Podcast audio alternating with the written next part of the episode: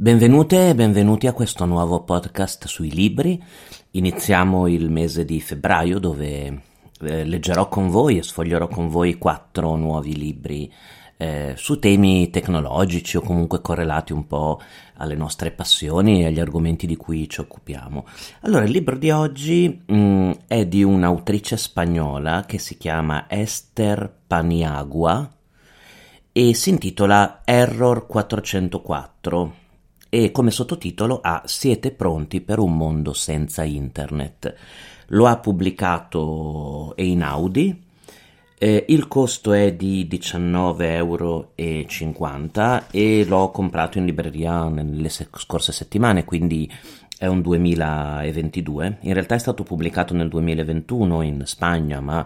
nel 2022 in Italia. E per darvi un'idea, sono più di 300 pagine, 320 pagine, e l'autrice è una giornalista che si occupa di scienza e tecnologia, quindi nonostante il numero di pagine abbastanza ampio, vedrete che la lettura sarà non solo interessantissima, ma abbastanza veloce, anche se è un libro, insomma, denso di contenuti. Allora, da cosa nasce questo, da, da, da quali principi, da quali idee nasce questo libro? Ehm, beh, da una posizione della giornalista che è molto catastrofica, potremmo dire, cioè l'idea che eh, internet possa presto scomparire, almeno come la conosciamo, dalle nostre vite. Tanto che proprio la descrizione del libro, anche del retro della copertina, dice la scomparsa di internet dalle nostre vite è imminente e inevitabile. È un libro sul collasso digitale in pratica, quindi sull'idea che mh, mm, nel giro di pochi anni comunque potrebbe avvenire qualche cosa nel mondo tecnologico eh, come è avvenuto per l'emergenza climatica, per l'emergenza sanitaria, in cui eh, tutti gli utenti dovranno fare, con, fare i conti con degli eventi ehm, che possano cambiare le nostre vite, le nostre vite professionali e le nostre vite lavorative. Ehm, ecco, di qui il sottotitolo, vi dicevo, siamo pronti o siete pronti per un mondo senza internet.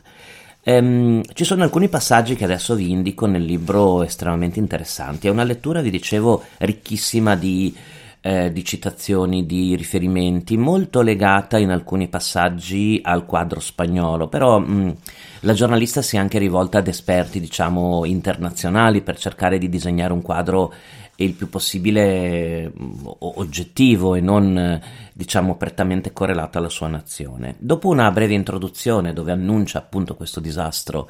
eh, della rete, il primo capitolo anche questo con un titolo non troppo, diciamo, ottimistico, è Benvenuti alla fine del mondo. Ehm, nel primo capitolo comincia a fare l'ipotesi proprio della macchina e della rete che si ribella contro gli utenti e contro l'umanità e comincia a calcolare se abbiamo dei piani B o comunque se mh, mm, eh, ci fosse un blackout complessivo dei collegamenti, la, mm, gli utenti, l'umanità, il mondo economico fossero in grado di reagire a questa situazione. E già nel primo capitolo c'è un passaggio interessante che io mi sono annotato, se sentite ovviamente il fruscio delle pagine perché ho, ho sotto il libro che ho, che ho, acquistato e sto cercando le varie, le varie parti, c'è una, da pagina 8 in avanti, lei comincia proprio ad analizzare le cinque modalità che potrebbero portare al blackout della connessione di rete di internet come la conosciamo, cioè il risvegliarsi una mattina scollegati, disconnessi. E lei comincia ad analizzare eh, il problema del flow, ossia del um, protocollo di internet che regolamenta il flusso dei dati e quindi detto in altre parole si blocca il traffico dei flussi di dati in rete. Una seconda via per il, blo- per il blackout viene individuata nei problemi al DNS, quindi al sistema dei nomi che identificano le macchine collegate in rete e alla possibilità di attaccare questo sistema o di esaurire la possibilità di assegnare dei nomi. La terza via è il cosiddetto blackout per cause di forza maggiore, lo chiama semplicemente mh, in tempi di populismo e di autoritarismo l'idea che un governo o una determinata realtà politica possa bloccare completamente internet e l'uso di simili tecnologie in un'area geografica o in un determinato paese. Eh, la quarta via è l'impossibilità di ricercare e ritrovare i contenuti, ossia l'autrice analizza la dipendenza comune che ha un utente con riferimento a Google alla ricerca dei contenuti, no? E si immagina la possibilità che eh, ci possa essere un attacco alle piattaforme che butti giù i motori di ricerca e ogni nostra possibilità di ricercare i contenuti. E poi dopo la quinta via ovviamente è l'attacco ai dispositivi mobili, ossia eh, la, la giornalista analizza il fatto che comunque tutti gli utenti della rete ormai consultano ehm, le, i contenuti o comunque interagiscono con col network tramite gli smartphone e quindi un attacco agli smartphone. Dopo aver individuato queste cinque possibilità e modalità di attacco per buttare giù internet, nei capitoli successivi mh, inizia delle mh, analisi verticali ehm, analisi verticali che cercano di ehm, evidenziare alcuni aspetti patologici ehm, dell'attuale, quadro, dell'attuale quadro della rete. Quindi eh, parte nel capitolo 2 con un'analisi del caos e mh, di malware o attacchi che possono portare appunto caos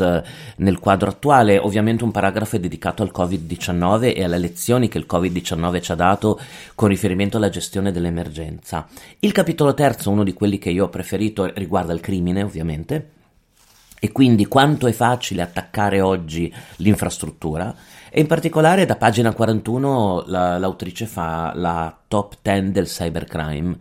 che è insomma molto interessante, mette in fila tutti i crimini che oggi possono danneggiare l'ecosistema nel quale, nel quale noi operiamo. E quindi i worm, ehm, il ransomware, quindi il sequestro dei sistemi, gli attacchi di phishing, eh, il phishing che vada mh, mm, ai vertici delle aziende, quindi il whaling o l'attacco alle posizioni apicali, il mondo del cyberspionaggio, eh, il mondo di mh, mm, chi mh, mm,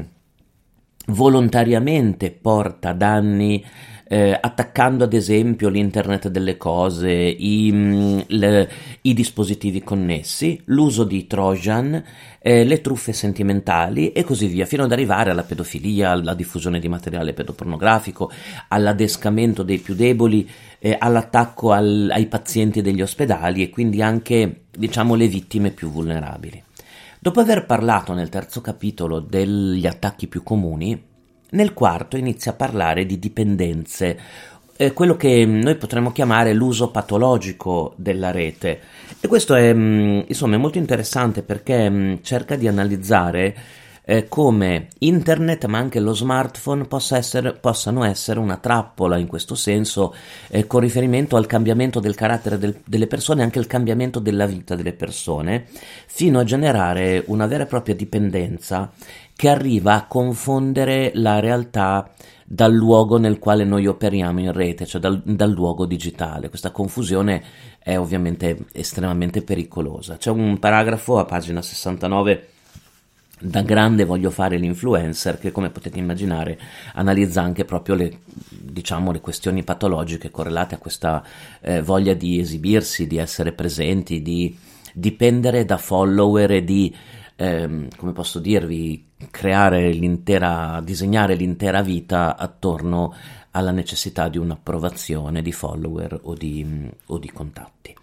Il quinto capitolo affronta, e siamo più o meno a un terzo del volume, il tema della disinformazione e dell'odio. Anche questo, come potete immaginare, mi è particolarmente piaciuto perché insomma sono temi di cui mi occupo. Ehm, affronta il problema dei troll russi, affronta il problema dell'uso dell'odio eh, come anche strumento di mh, attacco alle democrazie altrui, affronta il problema dei bot, cioè del fatto che molti di questi attacchi siano ormai. Mh, automatizzati e quindi si sia creato un quadro, di, un quadro tossico tendenzialmente correlato anche a, alla, all'idea di post-verità, all'idea di ignoranza, all'idea dell'attacco politico e anche all'idea e alla volontà di indebolire le democrazie. Di conseguenza anche l'odio viene visto come una leva possibile in questo percorso, dice l'autrice, verso il collasso della rete eh, come la conosciamo. Il sesto capitolo affronta il tema della discriminazione, quindi parte dall'idea di odio per verificare come l'intelligenza artificiale possa incorporare strumenti di discriminazione. Qui, come potete immaginare, si parla di algoritmo che discrimini e quindi di un'ingiustizia che venga incorporata nel codice e negli strumenti che noi, mh, mm, che noi utilizziamo. E qui vengono fatti anche qua tantissimi esempi, anche un po' sulla stupidità di questa intelligenza artificiale che in casi anche clamorosi genera discriminazione. Nella parte finale del capitolo si pone questo grande problema di come noi si, in, si, stia incorporando nei sistemi di intelligenza artificiale il peggio della nostra società, soprattutto gli aspetti discriminatori, anche correlati alla nostra storia. Il settimo capitolo parla del dominio della tecnologia, ossia la tirannia digitale, l'idea del panopticon, no? cioè eh, un sistema generato oggi di controllo, di controllo e di profilazione. Qui, come potete immaginare, le teorie della della Zuboff sul capitalismo della sorveglianza, ma anche l'idea degli algoritmi come armi di distruzione di massa, vi ricordate la Cathy O'Neill ad esempio, vengono ripresi eh, e vengono portati ad esempio a pagina 150, 133 scusate, anche nel mondo del lavoro, c'è un paragrafo sul controllo del lavoro e dei lavoratori tramite le tecnologie visto come strumento di tirannia digitale, quindi controllo del lavoratore, controllo dell'informazione, controllo del pensiero e controllo della libertà di espressione, eh, fino ad arrivare al riferimento a un ministero della verità o per la verità e poi agli inevitabili riferimenti a 1984 e agli strumenti di controllo previsti dai romanzi che mai come nella società odierna sono diventati attuali. Ehm, l'ultima parte dell'ultima metà, diciamo, del, la seconda metà del, del volume, partendo dall'idea di promesse infrante, cioè come è cambiata la rete, la rete che era nata come strumento di, di, libertà, era stata vista come strumento di eguaglianza che avrebbe potuto aiutare il cittadino anche nel processo democratico, vengono evidenziati tutti i cambiamenti. I cambiamenti come le promesse originarie siano non siano state rispettate e nell'ultima parte del libro, la terza parte, finalmente c'è un titolo eh, diciamo ottimistico, nuovo inizio, ehm, la giornalista cerca di ricostruire un po', cioè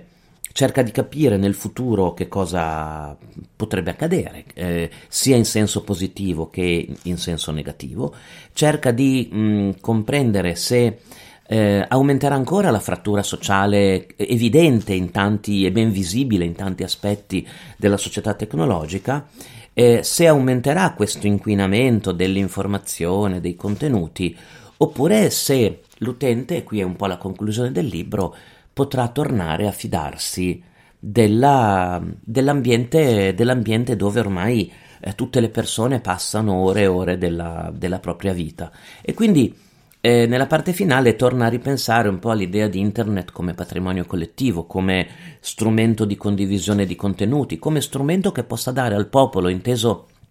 anche agli utenti, diciamo più eh, di base, senza una posizione apicale nella società, come possa diventare uno strumento di potere.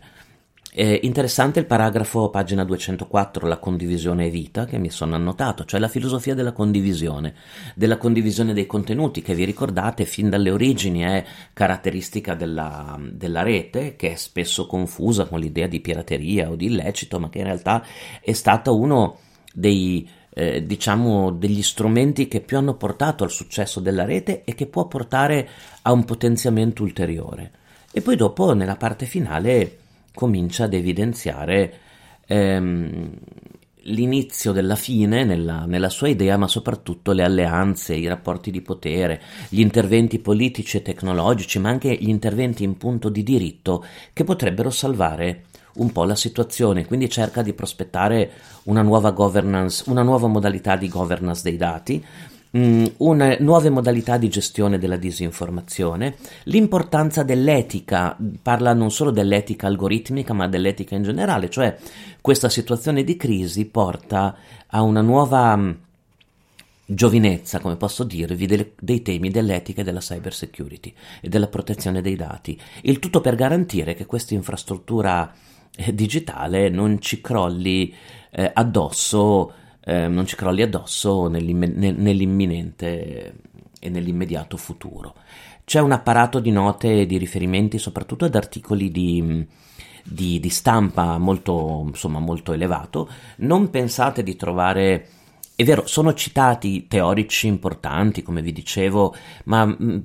immaginatevi un testo soprattutto di alta divulgazione, cioè mh, fonti giornalistiche, però correlati ed esposti in un modo che soprattutto per chi di voi fosse un novizio o una novizia un po' di questi temi è in grado di darvi una panoramica, secondo me, con metodo e che va, va ovviamente vagliata con cura, soprattutto le parti un po' più eh, esasperate, diciamo, però può dare una panoramica molto interessante. Ricapitolando, eh, vi ricordo che questi libri li acquisto io, diciamo, coi miei fondi, nel senso che mi, né mi sono regalati né li acquisto coi fondi dell'università o dei progetti di ricerca, quindi ci tengo particolarmente a farvi queste recensioni perché avendoli pagati anch'io questi libri ovviamente se si rivelano delle sole, come si dice, mi, mi fa piacere dirlo. In realtà ehm, dopo aver speso 19,50 euro eh, in questo libro eh, di Esther Paniagua, Error 404, Siete pronti per un mondo senza internet, pubblicato da Inaudi, Ehm, niente, mi è, mi è, piaciuto, è una lettura interessante, ho trovato un sacco di spunti per le lezioni mh, da fare ai miei studenti, è una ricognizione, ehm, è vero, con un approccio eh, pessimistico, però molto completa di da dove siamo partiti, dove siamo, i momenti di crisi che abbiamo avuto e dove forse andremo. Quindi è un, è un testo che vi consiglio, insomma, e noi ci sentiamo la prossima settimana eh, con un altro libro.